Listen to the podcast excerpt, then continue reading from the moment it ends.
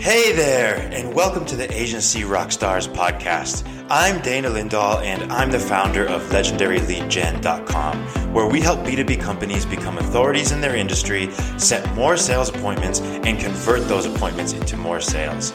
We also help other agencies sell our patented process on to their own clients. And we truly believe in the value of building and creating relationships, and in that being the main driver of new sales for agencies.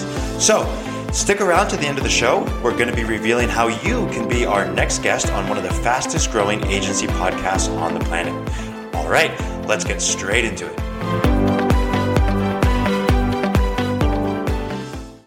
All right, rock stars, welcome back to the show. Uh, today, I welcome to the stage uh, yet another rock star. Her name is Amanda Russell. Amanda, first of all, welcome to the show. Thank you for having me. Excited to be here. Absolutely. So, listeners, Amanda is a rock star because of a lot of things. Um, the agency side of things, uh, she had founded an agency called Interesting Agency, which she then sold, which is so often one of our dreams, right? Uh, so she did that. She also has been working with some amazing brands. And Amanda, I love on your website how, like, you, you talk about being this international brand strategist, a speaker, an educator, a fitness icon. Um, you actually created the world's first accredited influencer marketing college course. And then also you throw in there, and when brands like Lamborghini and Lionsgate want to better understand influencer marketing, they call me. So like, that's awesome. That's marketing for you. That's marketing 101. Market yourself. Right. Absolutely. So, yeah. So, Amanda, um, I'm really excited to, dive into your story a little bit. Um, let's go back to starting that agency real quick. How did you end up getting into running and starting your own agency? Yeah, there's a lot. There, there's a lot in there. So my, my yeah, my path started as a competitive runner, um, and it ended. And that's I'm from Canada. I came to the U.S. on a U.S. track scholarship, um, and my trajectory was always to to go to the Olympics, and then uh, um, an injury sidelined me forever pretty much uh, and that really changed my trajectory and i was very young at the time think and i you know in retrospect it was really great that it happened uh, it was the worst thing at the time but it enabled me to have a full career and not lose i wouldn't say that olympians necessarily lose all those years but i didn't lose all those years and i had i got i ended up putting all that energy towards my career in a different way and i knew that if i couldn't go to the Olympics and I wanted to go to New York City. It was always a dream. And um, I didn't have a work, I didn't have a visa though, or work experience.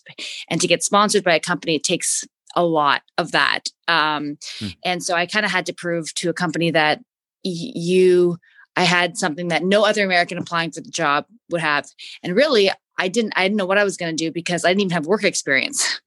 so, um, so yeah. I tell this story because I'm like, you know, I, you know, I, I, see like business students every day and they're like, but how do you, how do you, how do you, I'm like, if you are, if you, if you're American, you're already like 10 steps ahead of where I was. And I think you got to use what you have and not compete on what, what you don't have. So I didn't have experience, but I did have a lot of energy and discipline and work ethic and grit that I would put into a company. So I ended up focusing on three major consulting firms um, that were headquartered in New York. And I I got in by sending them boxes of my shoes, actually boxes of I had been sponsored by Nike, and I sent them boxes of like used Nike running shoes um, to the gatekeeper with this whole story about how I now had this work ethic and drive and dedication that I could now give solely to your company because I could no longer run. And I ended up getting the job with one with with Millward Brown, which is now Kantar Group, which is one of the biggest you know marketing research and consulting data science companies in the world and that was my start. Um, and i tell that story people say what does that have to do with anything? And that was a pivotal story for me because that's what made me so passionate about influencer marketing even though i didn't call it that at the time. I view it very differently. And I think, especially whether it's the, whether you're trying to move your way up in an agency, you're trying to win a client or whatever it is, you have to figure out what matters to your audience. Who's your audience, and how do how do how can I position it so that this is a win-win for them? Um, and so for me, I'm like, I you know, on the periphery, I didn't have any work experience, and I wasn't even American. They were gonna have to have a they were gonna have to take a big leap to, to hire me. Yeah. Um, and so it was like, what can I do to show you that I'm the one? And and you now having been on the flip side, my God, if somebody were to even like mail me their a letter in the mail versus just like, you know, some of the ways that people apply, you're like, are you kidding? They're not even personalized. There's like typos everywhere. They're not even, I mean, but to put the time in, like that shows, like, don't I always say that one of the most you know annoying things on whether it's your resume or a, your your your personal brand website, especially if you're looking for a job or a promotion or raise or whatever it is, is to just start describing your skills. Who cares? Everyone can say they're passionate. Everyone can say they're hardworking. Show me how is how does that like you know tell a story give me an example but th- there's nothing worse than just listing a bunch of like attributes about yourself that mm-hmm. anybody could say right mm-hmm. so that was to me like you know and there there was a sort of a theme through my career and a lot of it had to do with kind of figuring out who's my audience and what are those influential forces that are going to um, that are going to um, affect their their decision and what decision do i want them to make? How do i how do i influence them to feel that way? Mm-hmm.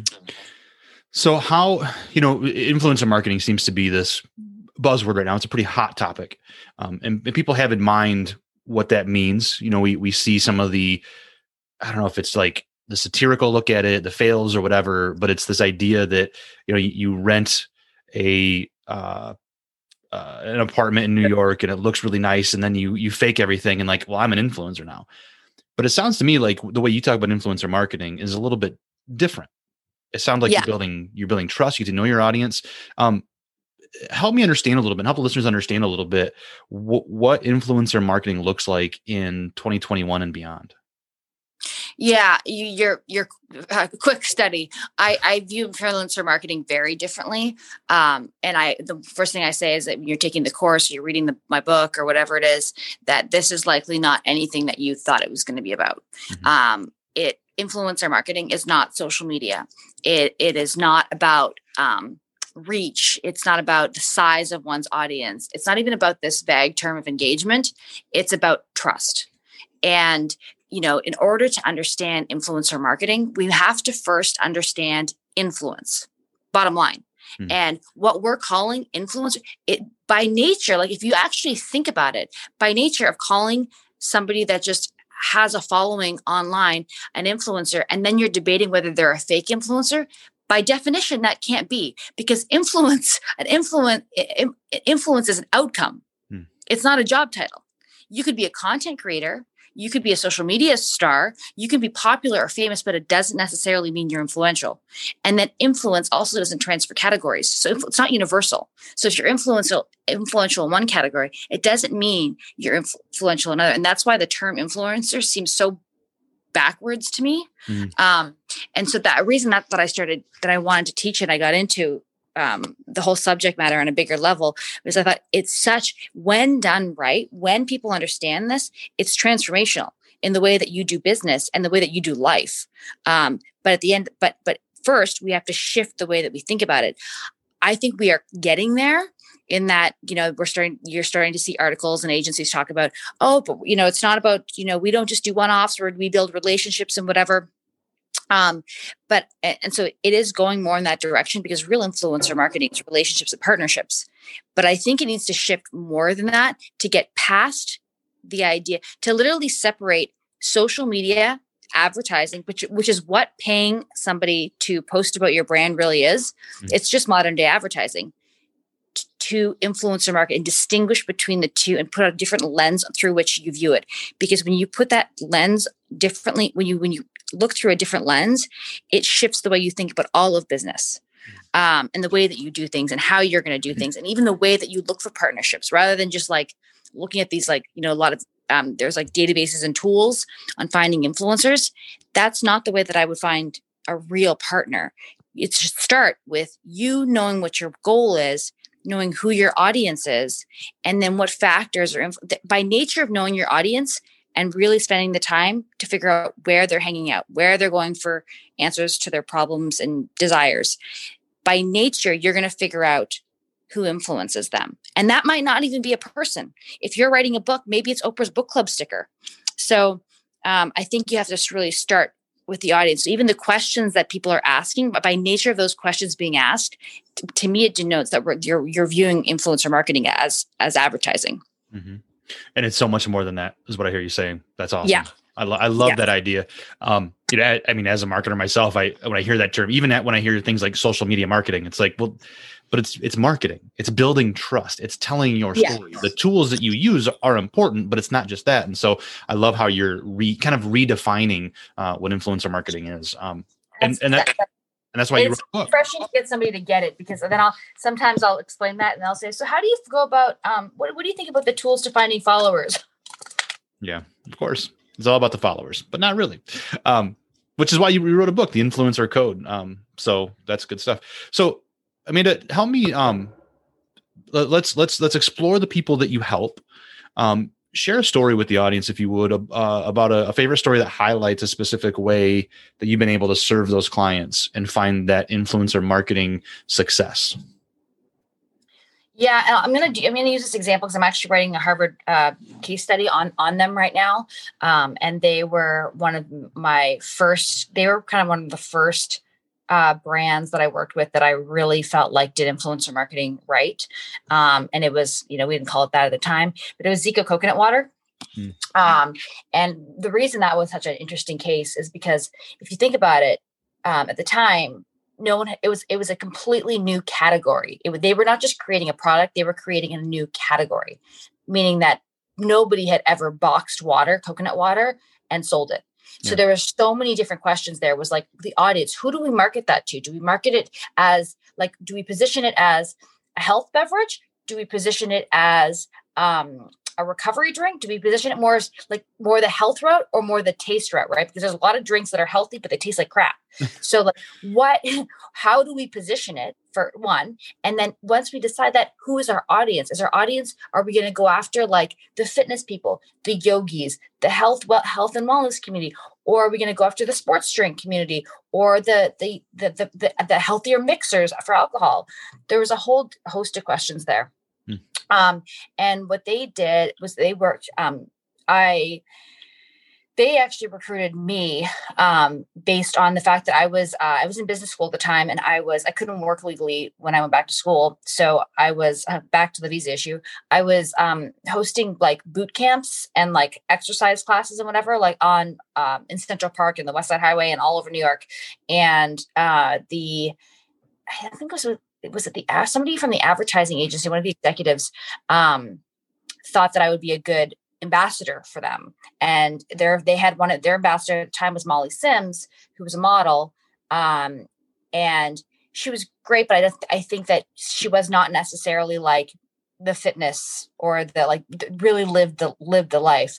So I ended up taking over her contract, and through it, um, being a marketing business student, you know, I saw so much more that I wanted to do with them, and vice versa. And they were like, "This is more than just like a girl that's the face of this." This is like how, would you see working with you? So i and i still do that. I'll pitch a, a million different ways. Yeah. and so i ended up working them, with them for several several years. Um, and on every element so as i was growing at the time i had started a, a fitness youtube channel as my business school project and that was taking off. And it and i was starting to include them in a lot of my videos but then also in all the opportunities i was getting. And and we would do like you know bi-monthly calls in which they would, you know, we would talk about all the different things I was doing, all the different things they were doing, and how we could collaborate and make it bigger. Hmm. So um, even as such as, you know, I remember, and it, it, it amplified me and it amplified them. So they would give me resources, right? Um, so it didn't necessarily have to be money sometimes. Um, and they would give me tickets. I mean, like uh, opportunity for events. So the Hamptons um, in the summer is a really like hot spot for a lot of events. And they would have me like front row at everything. Um, and all I'd have to do, uh, and, and they would like give me a field team, and I'd just be drinking coconut water at all these like events and benefits, and I would get photos with with just with the coconut water. Yeah. So it was like things like that that are very hard to define, right? Like you can't you can't put that on a transaction. You can't say, um, and actually, and a lot of these things just came up through being in partnership with them Mhm. and then um you know then we started branching out and I, any kind of idea that i had they would run with which is when you know once i started working more with other brands that's that value to me was something that i carried with me which is the you nurture these relationships not out of oh this is part of the contract or agreement but by just by nature of staying in touch by doing a monthly call by figuring out what is it all you have going on this month how can we help you? How can we support you? And vice versa. Mm-hmm. that becomes a real relationship but it also becomes like just think of all your personal relationships or the ways that you've gotten jobs gotten clients met people. Usually it's because oh you just happen to be talking about something and then something clicks for somebody. Yeah. you it's very hard to put that into metrics right? Yeah. And I think sometimes forcing those metrics, we're missing out on a lot of the biggest opportunities. Yeah it's like that serendipity begets the bottom line, which is the real metric. I mean, it, it's important to look at other metrics, KPIs as you go, but yeah. the bottom line of does increase sales and awareness? Yes. Then the metric's good. Like, um, that's cool. Yeah. So, so what kind of pain points do you see right now in the marketing industry that we need to focus on in 2021? Yeah, I think um, one of the biggest ones is getting budget from senior leadership. Mm. Um, and and um, that's because and, and that is a, a, symptom of marketers and advertisers not being able to communicate ROI um, in the same terms. Um, we talk about all these things like engagement, these the, the ways of like these reports, and I should I should send you a slide of like what typical reports look like, and there are a bunch of like, and this was engagement, and this was this, and the CFO and the CEO are going, how did that contribute to my bottom line? Yeah. Um, and I I think that is how to how to and so then the question becomes that the other pain point is how do we measure? So how do well how do we measure has to be less about trying to force certain metrics because it's not a hard science. So we need to learn how to how to give the bigger picture and speak in their lang- speak in their in a language and educate whoever it is we're communicating in, in a way that makes sense. Like like the story that I just told you about you know Zico coconut water, how would I, if I was looking at vanity metrics, those wouldn't have have conveyed any of that. Yet their bottom line might have uh, might have grown. Mm. Um, on the on the on the flip side, you know somebody will have uh, incredible numbers on like look at the Pepsi campaign. I think it was in 2000. I think it was 2010.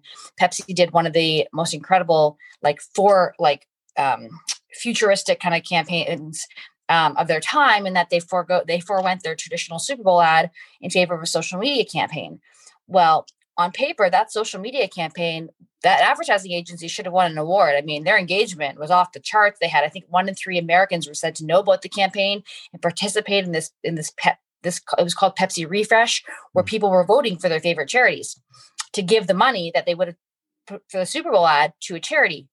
However, it was the first time no one failed to no they failed to look at what the end goal should be and what the what the what the somebody like a CEO really cares about, which is the bottom line, the market share. And it was the first time in history that because of that campaign, Pepsi fell from number two to number three in the market, behind behind Diet Coke. Mm. Why? Because if you if you analyze that campaign, what was the call to action? The call to, and the engagement, all that engagement and all that stuff was around your charities. Right. It had nothing to do with with with buying Coca Cola, uh, buying Pepsi. Yeah. So, I think measurement, being able to convey measurement, being able to tell the story, all the moving parts, I think that's huge. To address the other problem of of, of getting budget. Mm-hmm. Man, Amanda, so much good stuff. You, you, I can see where your uh, your course has to be highly sought after because this isn't just about influence marketing. Yeah, sorry. feel free to interrupt. And that's good. Um, so where can uh, for those listeners who have fallen in love with with what you've got to say, uh, want to follow along? Where's the best place to find Amanda Russell? And then I'll get to my last question here in a minute.